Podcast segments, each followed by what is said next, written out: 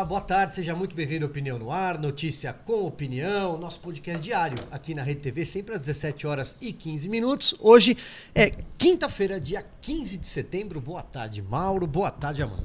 Boa tarde, Silvio. Tudo Boa, bem, Amanda? Boa tarde, tarde para pessoal. todo mundo. Tô chamando aqui nosso programa nas redes sociais, já botando o link no YouTube, porque aí fica super fácil do pessoal nos assistir ao vivo e claro, depois fica disponível, mas bacana é assistir ao vivo e participar, mandando suas perguntas, dúvidas, comentários para o nosso WhatsApp, o número está aí na sua tela, olha lá. 993954071, 11 de São Paulo. Muito bem, hoje que é o dia do musicoterapeuta e do nutrólogo, que não é, que é diferente de nutricionista. Me explicaram isso, isso, recentemente. Então, parabéns aos musicoterapeutas e aos nutrólogos. Hoje tem uma série de cidades aniversariantes: Avaré, aqui em São Paulo, Limeira, Guará e Euclides da Cunha, todas, todas aqui no estado de São Paulo.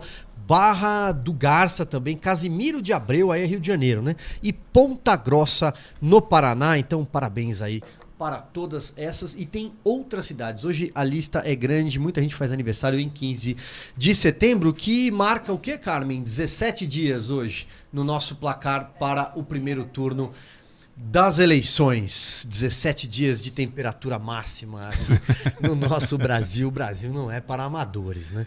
Bom, a primeira notícia aqui na nossa lista, o, que saiu agora há pouco, né? O Supremo Tribunal Federal mantém a decisão que suspende o piso salarial para profissionais de enfermagem. Então já tem a, a maioria formada, né? Ainda faltam alguns votos. Uh, o voto decisivo foi do ministro Gilmar Mendes, agora há pouco. E uh, queria destacar aqui no voto do, do ministro André Mendonça. Ele disse o seguinte: abre aspas, é preciso que se verifique, no caso concreto, a conveniência política da suspensão da eficácia desse ato é, normativo. E na prática o que, que o piso salarial instituía, né? o valor de R$ 4.750 para enfermeiros, no caso dos técnicos de enfermagem esse valor seria de 3.325, auxiliares de enfermagem e as parteiras 50% vai dar 2.300 um, reais. Bom, e também tem uma outra frase aqui, e aí acho que isso pode embasar aqui o nosso comentário, do ministro Nunes Marques, que ele falou, abre aspas, antes de mais nada, deve-se prestigiar a vontade do parlamento. É aqui que eu vou fazer o meu comentário, pelo seguinte, pode-se discutir se a questão, ah, deve-se ter piso salarial ou não, qual é o tamanho do impacto disso no, no, nas contas públicas, é, a própria confederação estimou é, em 10 bilhões de reais é, esse impacto nos cofres públicos.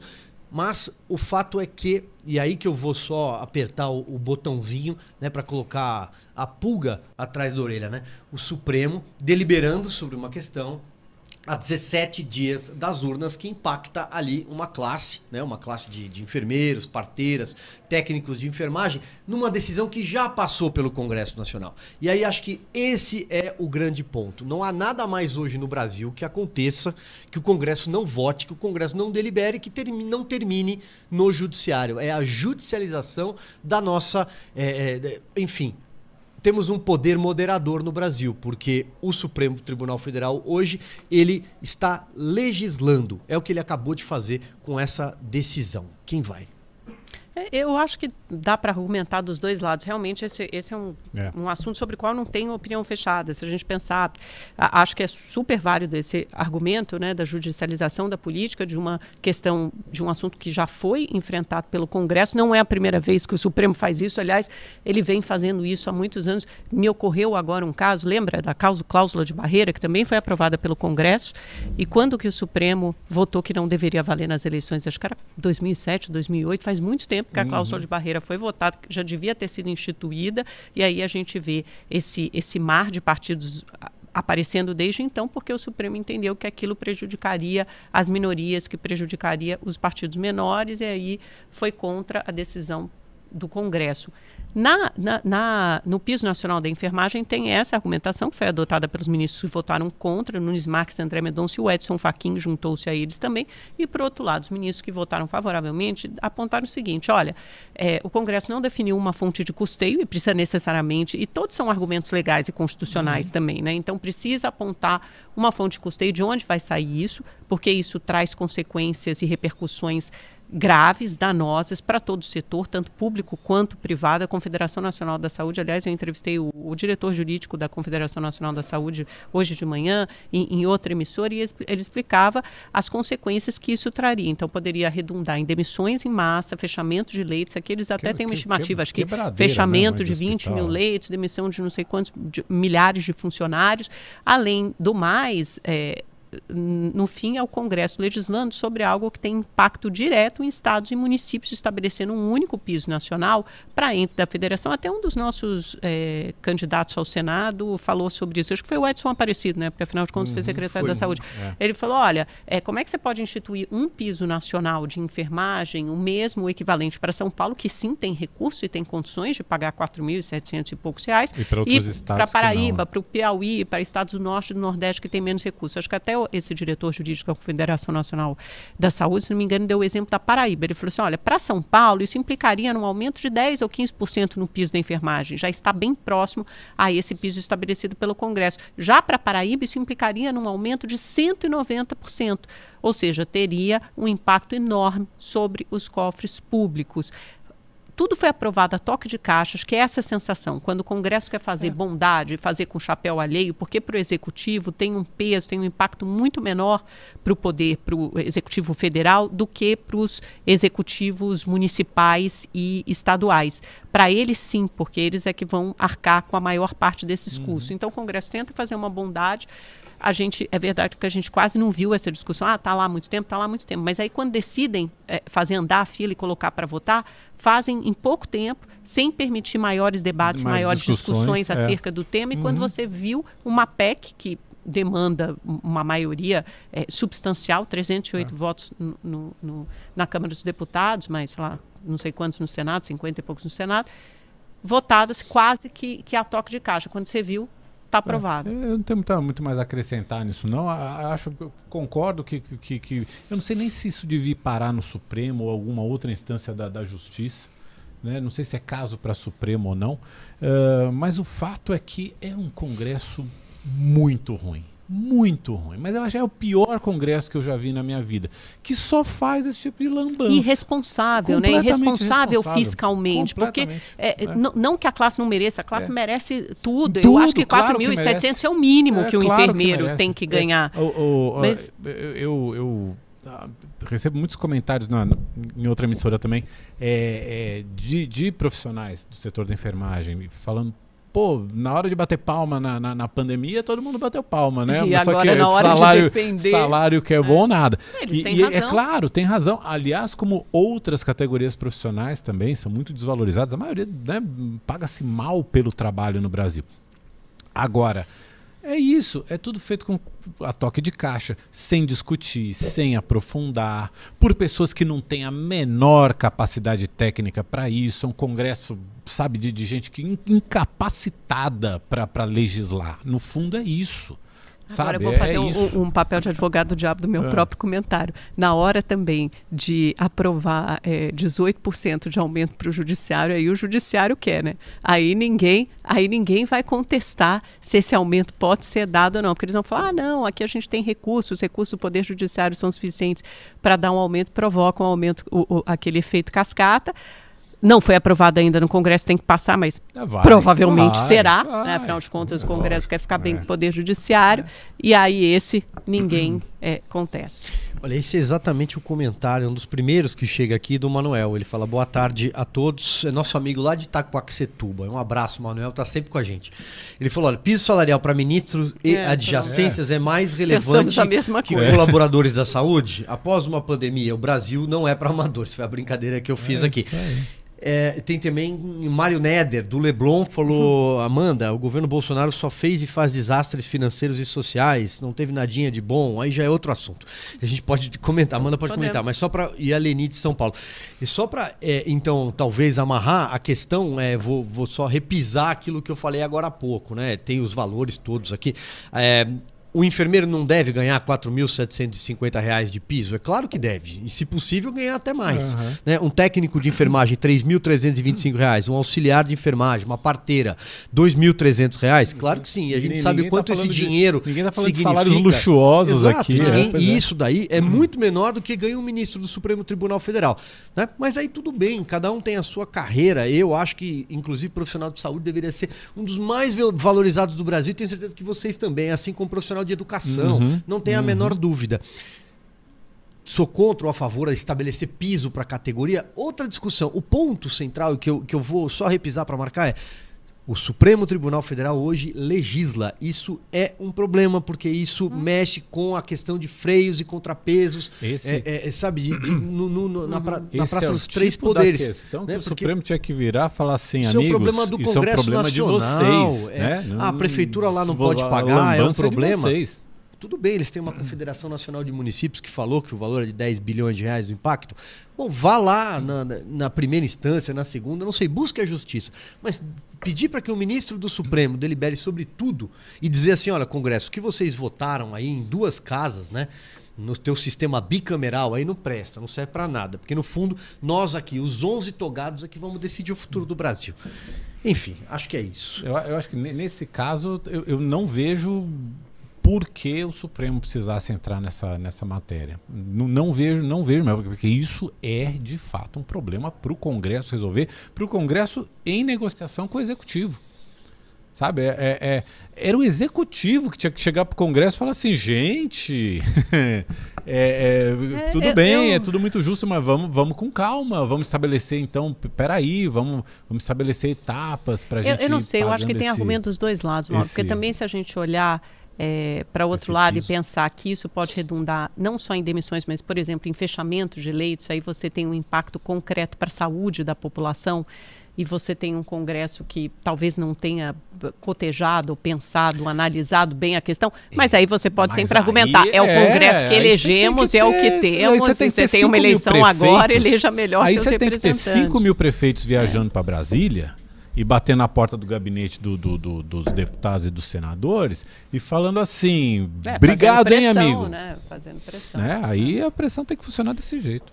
Vamos lá, seguindo, que mais? Temos aqui uma série de notícias sobre economia, podemos falar de eleições também, e uma, uma nota que eu trouxe é, também sobre é, o Supremo Tribunal Federal, e bem brevemente, porque ontem, assim como venho fazendo há vários dias, Mauro, Mauro não estava aqui ontem, Amanda, assim, é, criticando a decisão do ministro Alexandre de Moraes, que preside o tal do inquérito dos atos antidemocráticos, em ter feito aquela busca e apreensão de equipamentos dos oito empresários que trocavam mensagens.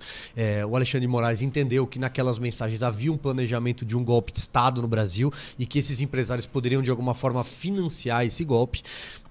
Acho que não vou me alongar mais sobre o tema, já fiz isso outras vezes, mas apenas para noticiar que ele, enfim, decidiu uh, pelo desbloqueio das contas desses empresários. E, e, e, aí temos uma. Vou abrir aqui só a, a decisão dele, porque eu queria citar a, a decisão dele. Ele, ele entende que, passado o 7 de setembro, é, não havia mais um, um risco de, de, golpe de Estado. Mas enfim, eu queria aqui registrar só que o Alexandre de Moraes recuou pela primeira vez nesse guarda-chuva gigantesco do inquérito do fim do mundo. Não sei se vocês querem Eu comentar tenho certeza que se fosse para financiar golpe, certamente eles poderiam pegar um dinheirinho emprestado da, de uma, da mãe, da filha, da mulher, de um irmão e financiariam do mesmo jeito, né? O bloqueio de contas certamente não impediria um golpe se essa fosse a, a, verdadeira justificativa, a razão. Eu acho, já falei aqui outras vezes, vejo essa, essa decisão como infundada, um pouco desarrazoada, exagerada. Acho que é um erro neste caso, não acho que isso se estende para outras decisões do ministro Alexandre, mas acho que, de fato, de, nessa, dessa vez ele passou do ponto, porque quando ele é, autorizou medidas tão graves e, e, e danosas para o para as liberdades individuais, pessoas, de uma forma é. geral, para essas pessoas, para esses empresários, porque você bloqueia contas bancárias, você quebra o sigilo das contas bancárias, expõe você as pessoas. expõe as pessoas, cumpre mandatos de busca e, e, e apreensão. Veja que não são coisas é, é, banais, cotidianas, banais, né? Bobas, são medidas sérias. Então, quando você imprime eh, todas essas medidas, você imagina o quê? Que vai sair uma decisão mais robusta, apontando ali provas, indícios mínimos de que, de fato, há uma orquestração, uma coordenação para o financiamento de um golpe do 7 de setembro, algum ato antidemocrático. Só que aí, quando sai a decisão, você vê que ela se baseia principalmente naquelas, naquela reportagem do portal Metrópolis, e aí ela busca, no passado, é, um envolvimento de empresários no 7 de setembro de 2021 tenta estabelecer alguma conexão, ligação, mas muito frágil. Obviamente, aquilo não daria subsídio para uma decisão dessa gravidade e dessa magnitude. Então, continuam achando que ele erra. Agora liberou as contas, provavelmente está esperando chegar, uh, chegarem as outras provas ao gabinete dele, ou, ou o material recolhido, coletado nessa busca e apreensão, para saber se ele encontra ali de fato algum indício que possa indicar o financiamento de um ato antidemocrático. É isso. E assim o inquérito é perpétuo. Ele vai se perpetuando e não tem mais fim. que mais? Uh, bom, por falar em Alexandre de Moraes, e aí é até o tema que é, fizemos o comentário para o RTV News, Amanda, daqui a pouco. Alexandre de Moraes simula projeto piloto de teste de integridade em 56 urnas com biometria em 18 estados e no Distrito Federal. Basicamente, pelo que eu entendi, aí não sei se vocês têm mais é, detalhes até para passar, uh, o que vai ser testado é, é para quem votar, né, vamos dizer assim, é, é, a abertura da urna por meio da biometria. Uhum. Só isso. É né? isso. isso, isso. Não, não, mais do que isso. A diferença né? para o teste normal de integridade que, que já é feito, que já vem sendo feito a, ao longo das últimas eleições é que uma, um percentual dessas urnas, são, são, acho que no total são umas 600 urnas mais ou menos que são testadas. Aí vai ter um percentual, esse número de 56, né? Uhum. E urnas é, vão ser abertas por meio da, da, da biometria. É, é um é, é um, uma aproximação a mais da situação de voto real mesmo. Biométrico. Isso, é. Com, é. Com, com eu estava conversando com um advogado especializado hum. em direito eleitoral para entender, afinal de contas, o que uh, os militares, o que as Forças Armadas queriam, o que elas reivindicavam. E ele me explicou que é o seguinte, né? Mas qual a diferença, né? Você já não vai fazer o teste de integridade, porque é o que o Silvio falou. É, a pessoa só vai botar ali o dedinho, Isso. testar a biometria, mas ela não vai votar efetivamente. Por quê? O Alexandre de Moraes, até na, na coletiva de hoje, no teste ali para explicar aos jornalistas, é, é, fez essa, exatamente essa explanação. Qu qual era a, a dúvida dos militares? Eles falavam assim: bom, quando a gente faz o teste de integridade, você sorteia essas urnas, sei lá, no sábado da eleição, e você leva todas essas urnas para um local, e aí até jornalistas, gente do OAB, quem quiser, é, é, servidores do, dos TRS, né? podem votar. Isso. Eles votam, eles simulam uma votação, como se fosse uma votação real, só que eles escrevem o voto na cédula de papel, votam na cédula de papel, todo o processo é filmado, e aí tem que colocar o mesmo voto na urna eletrônica e depois na apuração você vai ver se isso bate. Se tá isso antes era feito em 100 hum. urnas, agora será feito em 600 urnas, ou seja, seis vezes mais um processo de auditoria. E o que, que os militares ficaram com dúvida? Falaram o seguinte: isso é um pouquinho complicado. Poxa, mas na hora que você vai lá fazer o seu teste, simular essa votação no centro ali. Hum você não usa a biometria. Então você pode ter um desses programas é, danosos, simulados, malicioso, essa, uhum. essa palavra, um programa malicioso, que quando ele reconhece que você não está botando a biometria, ninguém coloca a biometria para votar, ele imediatamente identifica, o software é feito para isso, o programa é feito para isso, para identificar, bom, essa urna está passando por um teste de integridade. Em vez de rodar um programa malicioso, ela passa a rodar o programa normal. Uhum. Olha isso, é meio teoria conspiratória, é. mas aí esse advogado me explicou o seguinte, isso aconteceu com o carro da Volkswagen, eu não sabia, não sei se vocês sabiam, eu quero o seguinte, o teste, o carro da Volkswagen, ele tinha, ele era programado para quando ele passava por um teste de poluição, uhum. que você tem que colocar uma mangueira no escapamento e aquilo aumenta a pressão, muda a pressão do carro. Então tinha um programa malicioso que quando ele, ele, ele era sensível para isso, quando aumentava a pressão do carro, ele falava, opa, estou passando por um teste ele de poluição. Aí ele acionava por um ah. filtro que fazia com que ele soltasse, emitisse menos poluentes. E aí a Volkswagen, isso por que, que isso foi o escândalo isso foi um escândalo, isso foi um escândalo é, da Volkswagen é, na Alemanha. Uhum. E aí os militares partiram do que aconteceu com a Volkswagen para dizer a mesma coisa poderia Pode ser usado nas urnas. Porque aí isso acionava um, um esse programinha um gatilho, na Volkswagen, né? um é. gatilho para emitir menos gases poluentes, porque ele usava um filtro, passava a usar um filtro. E por que, que esse filtro não era usado o tempo inteiro? Porque ele era muito caro. Então, a, você podia fazer a mesma coisa, partir desse princípio e tentar burlar a auditoria, porque hum. foi o hum. que a Volkswagen fez, burlou a, a auditoria. auditoria. E aí, sem a biometria, que, que replica a condição real de votação, você podia programar ali maliciosamente um so software para também burlar essa auditoria, o teste de integridade das urnas. Aí foi, foi esse o raciocínio dos militares. Aí o Alexandre de Moraes falou assim: estou só explicando a parte técnica, uhum. acho que depois merece a gente se debruçar sobre a parte política, que é o que realmente interessa. Alexandre de Moraes falou: bom, tá bom, então vamos pegar aqui uma porcentagem das urnas e, e fazer o teste de biometria. biometria. E por que, que aquela pessoa não vota efetivamente?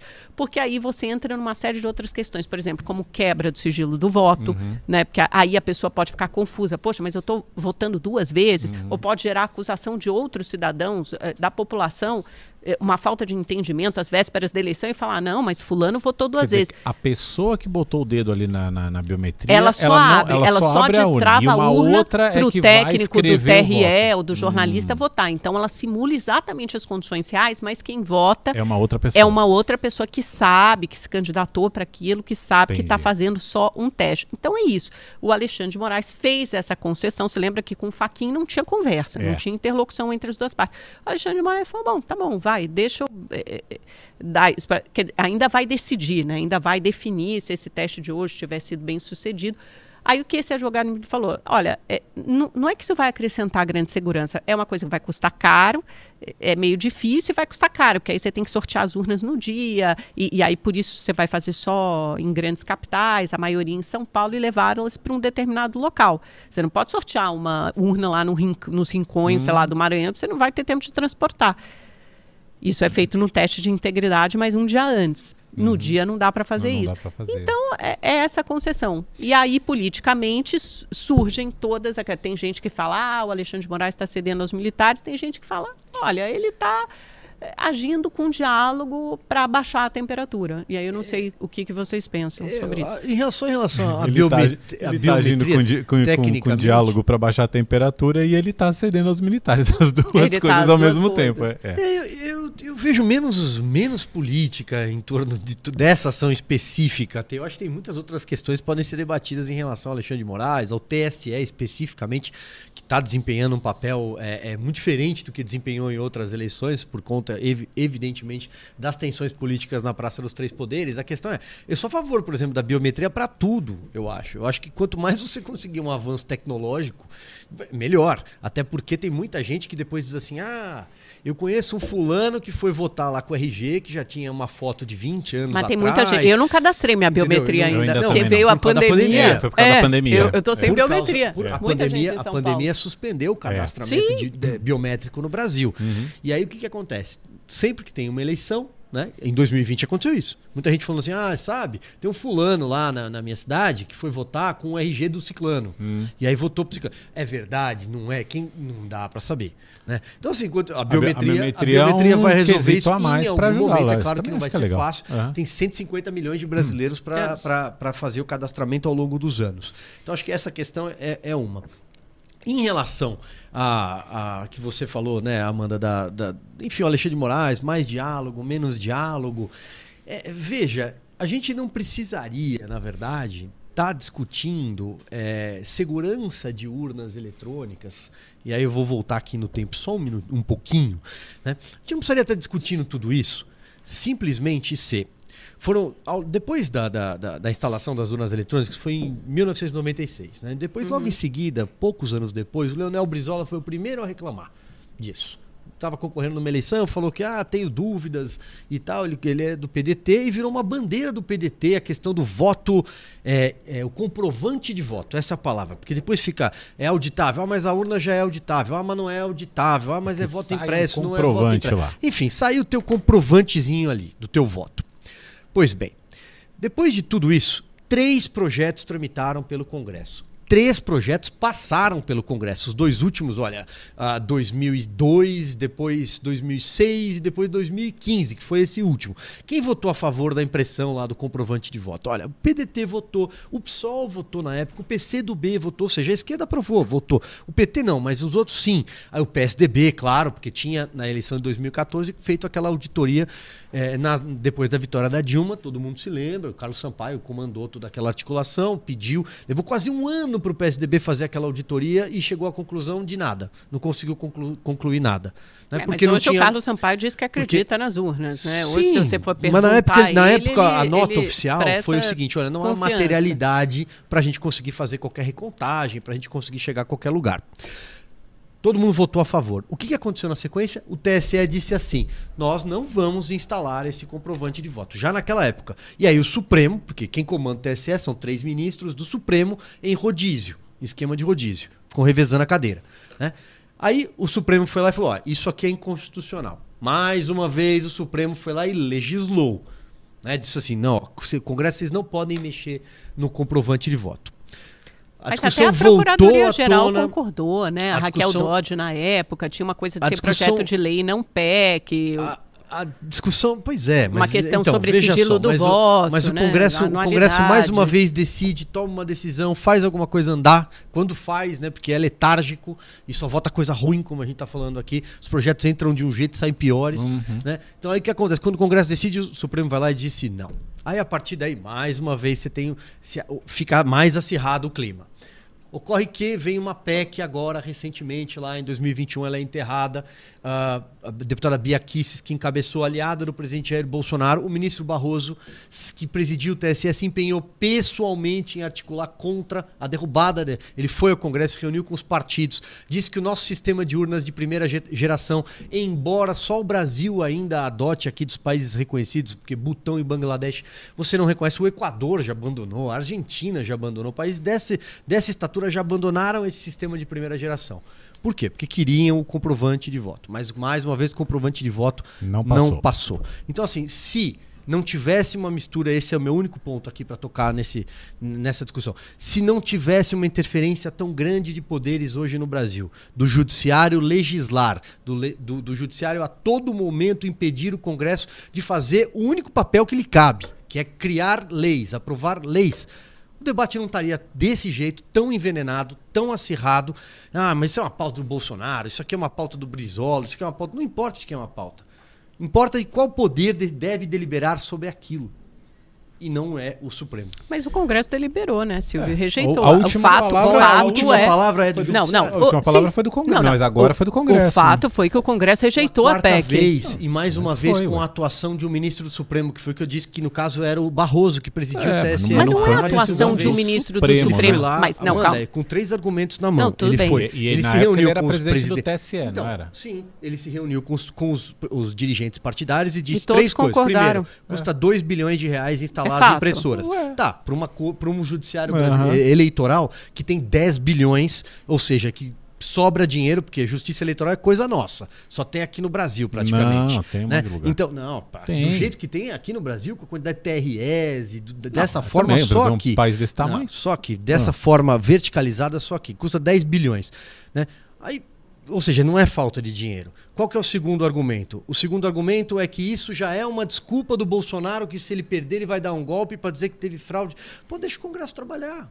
Olha, Silvio, eu acho que o Congresso trabalhou e rejeitou. Se o Barroso é, quer ir ao Congresso, quer ir não. Ele foi convidado para uma audiência pública e defendeu que o sistema eleitoral hoje funciona perfeitamente bem sem o comprovante de voto. Ele está na prerrogativa dele. Essa, justamente esse é o papel, essa é a função dele. Ele foi ao Congresso, emitiu a opinião e mais. Os, a maioria dos presidentes dos partidos, inclusive do PL, do presidente Bolsonaro, concordaram com o Barroso. Tem, é, é, é fácil achar no, no, YouTube, no Google, uma declaração do Valdemar Costa Neto, presidente do PL, do final do ano passado, dizendo que ele confia nas urnas eletrônicas e que isso era uma grande bobagem, né? Você é, fazer, mover mundos e fundos para com, a, a comprovante do voto. Quando você fala, ah, o TSE tem um orçamento de 10 bilhões, tudo bem, você pode falar, a União tem um orçamento de mais de um tri, mas se é tudo engessado, se a maior parte dos gastos é com o pessoal, não dá para a gente dizer que está sobrando 2 bilhões. E não é só uma questão de dinheiro, dinheiro, é uma questão até muito pragmática de como é, é, viabilizar na prática a compra dessas urnas que demandaria uma licitação. Imagina, se tivesse sido aprovada dois anos antes do pleito, você teria que fazer todo um processo licitatório, comprar essas impressoras, trazer todas essas impressoras, fora todas as, as, as, as impressoras. O supercomputador que totalizou, passou a totalizar o resultado das eleições em Brasília,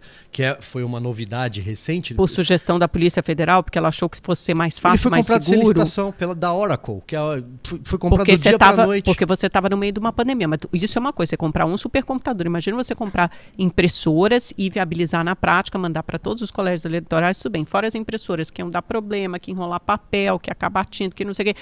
Quantas impressoras teriam que ser substituídas? É tudo, o, o, que eu quero dizer é que assim, tudo isso leva tempo. Você pode até implementar isso, mas dificilmente em dois anos você vai. Isso foi o que especialistas me explicaram na época também. Você vai conseguir viabilizar tudo isso na prática. Em dois anos você vai conseguir, num país das dimensões do Brasil e da diversidade das diferenças regionais, implementar esse um projeto. aqui. É, olha olha a, a, quantidade de tempo que a gente está levando para discutir, e não só hoje, é um não problema. Exato, é um não, é um problema. não problema. É um não problema. É um esse não é o ponto. Esse e venha é o ponto. de quem vier, venha do Brizola, venha do Bolsonaro, esse é um não problema. Não problema. E, e, e a gente aqui é, descobrindo pesquisa atrás de pesquisa, que a gente tem, por exemplo, agora 7 milhões de pessoas passando fome no estado mais rico do Brasil. Esse é um problema. Ama ou, amanhã vão, vão, vão sair os dados da educação. Esse é um problema. Das, da, se não me engano, é o. o é, o, o IDEB. IDEB. O IDEB. Esse é um problema. Não é a urna eletrônica. E olha o tempo, que a, e o tempo e a energia que esse país está levando discutindo se, se, um não se, problema. Se o judiciário não tivesse criado o problema. Se o presidente Bolsonaro não tivesse dito que as urnas eletrônicas não são. Ok. Mas agora. Mas isso nunca agora, foi uma quem, questão quem, em nenhuma quem, outra eleição. Não foi uma questão em 2018. Esse, eu não lembro do Bolsonaro. 2014. Não, o Bolsonaro não transformou isso na principal forma, bandeira dele em 2018. Não, 2014. Mesmo. Claro, depois que o Aécio perdeu a eleição e ele pediu uma recontagem dos votos, Nossa. ele pediu uma auditoria, e isso virou um problema em 2014, Sim, porque, porque é choro de perdedor. Em 2018, essa não era uma bandeira do Bolsonaro, porque ele foi eleito sete vezes pelas urnas eletrônicas. Ele e a família dele. Enfim, só para concluir. Esse é um não problema. É um problema que não existe nesse país e que a gente gastou dois, três é um anos. Não é um problema. Não é um problema. É um para quem está passando, para quem tá passando fome, numa teoria para quem está passando fome, temos, a urna eletrônica não é um problema. Não, mas o Silvio, leitores a gente mas seria tá um problema. Fome, isso não é um problema. Para quem está na fila do hospital, isso não é um problema. Para quem está na escola, saindo da escola sem saber ler e escrever, sem saber fazer conta direito, isso não é um problema. Eu não posso falar por 150 milhões de eleitores e muitos brasileiros isso não acham que é, é um problema. problema. A urna eletrônica Mauro, eu é entendo que eu é, entendo é, que é o não problema, é, é a fonte, é, é uma cortina de fumaça, é uma cortina de fumaça de quem não teve capacidade para discutir os reais problemas desse país. Isso é que aconteceu. Tudo bem, você está querendo atacar o Bolsonaro. Pode atacar. Isso eu não tô, é que eu não tô aqui para ser advogado é cortina, do Bolsonaro. É uma cortina de dizendo fumaça. que o Brasil tem uma entre tantas, uma entre tantas cortinas não é de fumaça. O acha que, foram, que, não é um problema. uma entre 150 não é porque milhões o Silvio acha que é um problema. Mas tem muitos 150 não é milhões de o Silvio acha que é um problema. Gente, mas tem muita gente que tá acha que é um problema. Pergunta para quem está na fila do hospital. Pergunta para quem está para quem Você acha que 150 milhões de pessoas não acham que é um problema? Eu acho que 150 milhões de pessoas não acham não. Eu acho que não tem ninguém que acha que é um problema uma, minoria, uma minoria. Eu acho Olha que devem. Pesquisas. Não, vê as pesquisas. Eu acho que devem ter pesquisas. A maioria confia na, na, nas urnas eletrônicas. Não sabe qual é o problema das pesquisas. Então, por que, que então Gente, como é que calma, você vem calma. me dizer Vamos que 150 voltar. milhões de pessoas para 150 milhões? Nós com base em quê? milhões de eleitores. Com base em quê? Que as tá pessoas estão dizendo que não que com base em quê? Não, as pessoas estão dizendo que confiam na Avenida Paulista na manifestação e vê tá quantas pessoas tem lá. Então tá, tá bom. Gente, dizendo, olha, eu o quero comprovante de data povo. Ah, gente, eu acho que o ponto é assim, eu acho que o ponto é assim, de fato devem ter pessoas que querem o voto impresso. Beleza. A maioria não concorda ah. com isso, a maioria confia na segurança das urnas eletrônicas, mas eu acho que para essas que querem o voto impresso é porque isso foi transformado num problema, algo que não era um problema, foi transformado num problema na principal bandeira do Bolsonaro durante muito tempo, por, ele disseminou justamente essa desconfiança, colocando a pulga na, atrás da orelha das pessoas com é, é, informações falsas, dizendo que havia fraude, a comprovação de fraude nas urnas eletrônicas. Discursou em Miami uh, nunca em, 2000, apresentou em 2020, em março de 2020, então, fez um discurso não, em Miami eu acho que, a nós, que iria apresentar provas. Nunca apresentou provas. Eu acho que a nós, como jornalistas, não como cidadãos comuns, porque para a gente, é, cabe ir atrás de fonte de informação e não agir com base em achismo. Então, acho que a nós, como jornalistas, cabe apontar que nunca houve nenhuma comprovação de fraude em urna eletrônica. Você pode até advogar pelo voto impresso, dizendo que traria mais uma camada de segurança, você pode até é, é, desenvolver essa base de argumentação, mas sem com isso, sem com isso dizer que as urnas eletrônicas são passíveis de fraude ou que as urnas eletrônicas, é, é que há uma margem é, segura, que há uma dúvida legítima ou uma dúvida grande sobre a segurança das urnas eletrônicas, Mas porque isso não eu, há. Eu não estou dizendo que houve fraude, Amanda, eu estou dizendo que as pessoas pedem o comprovante de voto tem muita gente no Brasil que gostaria de ter o seu comprovante de voto na mão. E eu estou dizendo que a nós, como jornalistas, pode. cabe informar. Como é que você vai sair com um comprovante não pode de voto? por causa do Supremo Tribunal Não, como é que você vai sair não. com um comprovante de voto? Você tem que, você tem que Eles querem ter urna, o comprovante, né? Mauro, é isso que eu estou querendo dizer, mas você está é. dizendo que não pode, que o que tem de mais tecnológico e não, não tô dizendo no isso, planeta dizendo, é a nossa Eu estou dizendo que como comprovante de voto, como é que a pessoa vai comprar? Aí é que tá, tem, tem uma outra questão. Qual vai cair a impressora? Isso, vai, cair, a impressora vai, vai imprimir, como é que você vai saber que aquela urna... Aí volta, voltamos para o Jurássico, que era o que, não, que acontecia é aqui. como, é, como é que vai, você vai saber se o, é. o, a urna, né, a, aquela compartimento ali onde caiu o, o comprovante, é o mesmo é, que vai ser apurado lá depois. Não, não pode não questionar. Pode, pode questionar. Eu só tô, eu só tô, eu só tô é, é, é, ponderando que o comprovante do voto também vai ser questionado daqui a pouco. Não sei, mas. Entendeu? Mas, Sabe? Mas, é mas se é uma demanda. Porque é um não, não problema é um não problema, é uma cortina de fumaça. Nós temos problemas reais para resolver. Este não é um deles, ou pelo menos não é o maior de todos. Vamos a gente tem frente, coisa mais vai, urgente para isso. É, não, tem falta, falta, falta, falta pouco tempo. Gente, o fato é que não tem comprovante de voto nessa eleição e pode ter certeza que o resultado vai ser seguro, que as eleições são limpas, legítimas, confiáveis. Assim atestam os nossos especialistas e assim atestam os observadores internacionais que confiam no processo é, eleitoral brasileiro e que estarão aqui também também supervisionando uh, o nosso dia de votação. E mais, Amanda, é dever de todo cidadão, todo cidadão que quiser ir lá e conferir e ver o boletim da urna, ah, conferir ver, em é. todos os sites. E, e, e se, e se tiver disponível pela internet imediatamente depois. E se tiver, sentiu que teve algum problema durante a, a, a votação, pode ir até alguma autoridade dizer eu tive tal e tal problema. Uhum. E, e, isso é legítimo. Claro. Isso é legítimo. Sabe? Não, não, não, não, jamais tiraria o direito de alguém falar assim: opa, tive um problema aqui, vamos ver o que, que aconteceu. Isso tá, tá, tá certíssimo, isso é legítimo. Faz parte do jogo. Né? Faz parte do jogo, não, sem, sem, sem misturar as coisas. Agora, o, até hoje, de todos os problemas, de todas as reclamações que já foram apontadas, ninguém até hoje comprovou uma fraude no sistema eletrônico de votação no Brasil. Vamos lá, tem mais mensagens? Deixa eu ver. Não, ainda não recebemos. Então vamos girando os assuntos aqui. Na nossa lista temos impostômetro. Vocês querem falar sobre alguma outra, algum outro tema? É, bom, acho que para fechar, o que, que a gente tem? Algumas coisas de economia, né? É, eu tinha separado a matéria do. Brasileiros pagam. É um dado que saiu é, hoje. Brasileiros pagam 2 trilhões em impostos em nove meses, tá? Uh, esse dado foi divulgado, é o tal do impostômetro. Quem mora aqui em São Paulo, no estado de São Paulo, conhece. A Associação Comercial de São Paulo tem até um placar ali que fica girando, não para de girar. E esse valor é e pelo um. Pelo jeito está girando cada vez mais rápido, né? É verdade. É. E, esse, e é justamente essa matéria. Esse é um valor que me chamou muita atenção, porque é o maior, evidentemente, da história. 2 trilhões de reais em impostos foram pagos até setembro deste ano. E aqui também tem um outro dado que me chamou muito a atenção, que os brasileiros de São Paulo, né, os paulistas, é, é pagaram um montante de 715 bilhões de reais, ou seja, 40% de todo o total nacional pago em impostos sai do bolso do cidadão do estado e de São Paulo. E aí a gente volta àquela discussão do Pacto Federativo, que dois já abordaram, inclusive o, o Marcos Pontes, que teve Senado. aqui na, na segunda-feira, é, falando sobre isso. Né? Quer dizer, a gente é, é o estado que mais contribui, e está certo, é o estado mais rico da federação, só que a gente tem essa centralização dos impostos em, em Brasília.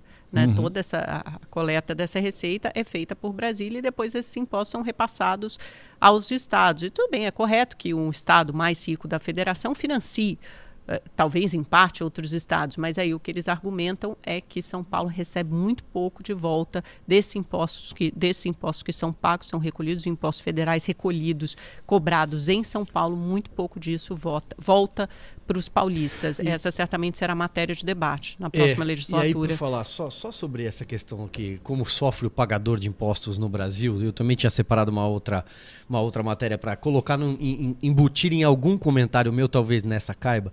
É, tem uma, um levantamento, um estudo feito pela Universidade de Brasília. É, na verdade, é a Universidade de Brasília e a, e a Universidade de, de Iowa, no sul da Califórnia. Né? O Congresso Brasileiro, já que falamos aqui também do Congresso Brasileiro, é o segundo mais caro do mundo em termos absolutos, tá? Para sustentar os salários e os benefícios de cada um dos parlamentares, os 513 deputados, os 81 senadores, você vai votar em 513 deputados nesse ano, mais 27 senadores, os pagadores de impostos, nós todos aqui, quem está assistindo e quem está fazendo este podcast, desembolsam 25 milhões de reais por ano. Apenas o parlamento dos Estados Unidos tem um orçamento superior, tá? É, então Fica aqui a dica para você que vai votar, todos nós vamos votar, pensa bem. É, porque esse é um problema real. Esse, esse problema existe. É, duas palavrinhas sobre isso. Primeiro, a gente pagou mais imposto porque também a economia cresceu. Então tem, tem um lado, uhum. é entre positivo, aspas, tem um né? lado positivo nisso. É por isso que a né? arrecadação né? aumenta. A arrecadação né? aumentou porque a, a, a, economia teve aí uma, uma reação grande, tanto, tanto saiu aí a, a prévia do PIB de, de, de julho, 1,17%, uhum. um número bem acima do, do esperado, ou seja, tem, tem um, uma reação econômica. Se você tem mais movimentação de economia, você tem mais imposto sendo pago também. Então tem, tem um, um lado positivo disso tudo. Qual que é o grande problema no Brasil e que a gente precisa pensar nas eleições, como o Silvio falou, é, a, a gente precisa de uma reforma tributária. Por quê? Porque os, os mais pobres proporcionalmente estão pagando mais imposto. Os mais ricos proporcionalmente precisariam pagar mais. Uhum. E precisamos ver como é que esses impostos estão sendo gastos. Não é sustentando mordomia de político que a gente quer que seja gasto no, o nosso imposto. Então, assim, é na, também é na hora de de votar que a gente tem que ver as propostas dos candidatos para dizerem, ó, o imposto vai ser gasto com tais e tais e tais coisas de, e, e, assim, bonitinho, como é que vai ser, quanto que vai ser, né? Não é só prometer, não, tem que dizer como vai fazer.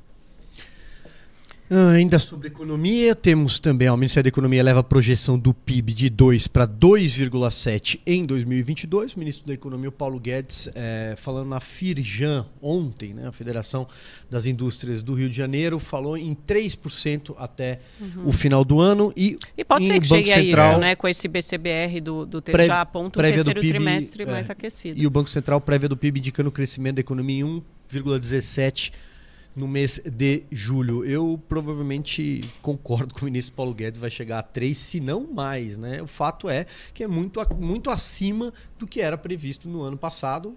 Teve um dado momento até no correr da pandemia que falou-se até em recessão no uhum. Brasil e os indicadores são muito bons. O Brasil mostrou enorme resiliência em relação à pandemia e se recupera melhor do que os outros países. Está na contramão do mundo, como não, não, não falamos. é que se recupera melhor. Se você for pegar, até estava olhando esse dado hoje, até eh, eu tirei uma foto aqui para nem, nem me perder nesse comentário, mas assim, se você pegar as projeções do FMI, as últimas que foram disponibilizadas, tá? São dados de julho, são os mais recentes. Então, para 2022, tanto que a projeção deles para o crescimento do Brasil ainda está abaixo, 1,7. Eu vou considerar 3, tá? Para ser bem generosa. Mas a, a, o mundo, por exemplo, a média de crescimento mundial esse ano deve ser 3,2%. Não sei se isso pode eventualmente revisado para baixo, mas segundo esses dados de julho, era essa a previsão do, do FMI, 3,2 mundo, é, as, os nossos vizinhos aqui, vai, pessoas mais parecidas, México, 2,4 era a projeção, então mais parecido com a gente, você tem economias como é, Índia e tal, crescendo mas, né, logicamente, nossa, 7,4%, Arábia Saudita 7,6%, Estados Unidos 2,3%. Então a gente está chegando, América Latina e Caribe, vai, nossa região 3%. Então a gente está mais ou menos, se isso se mantiver, na próxima, é, no próximo prognóstico, o desempenho esperado do PIB do FMI, então a gente deve crescer mais ou menos conforme a região. A gente estava abaixo e agora a gente está se igualando. Tá se igualando e, e, isso baseado muito numa reabertura no setor de serviços, que aliás é uhum. é isso que motivou o crescimento do IBCBR, uhum. essa prévia uhum. do PIB de, do, do mês passado, justamente calcado nessa reabertura, essa pujança do setor de serviços, um pacote de estímulo fiscal, as desonerações, você tem uma reduçãozinha da inflação, mas você tem, por outro lado, a taxa de juros muito alta, que deve ter um efeito mais percebido, mais eh, pela população no finalzinho desse ano e, e, no ano que vem. E tem, e tem um dado que aí é um dado que, tá, que preocupa um pouco mais, porque o comércio está caindo, tá, tá, né, o varejo está... Tá, tá, Por causa dos tá juros, dando, né? As pessoas estão deixando de consumir... Estão é, é, deixando de consumir bens, né? É. principalmente, provavelmente, os bens duráveis. Estão consumindo serviços. E estão é. consumindo serviços. Então, uhum. você está fazendo uma troca, uma opção, você tem os serviços crescendo bastante e um setor de varejo mais frágil. Mas de qualquer forma deve, deve bater essa previsão de 3%, é uma previsão ser, bastante é, realista, realista né? assim.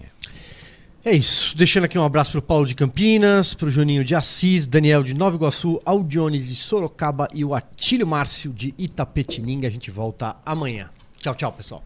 Tchau, pessoal. Até amanhã. Tchau.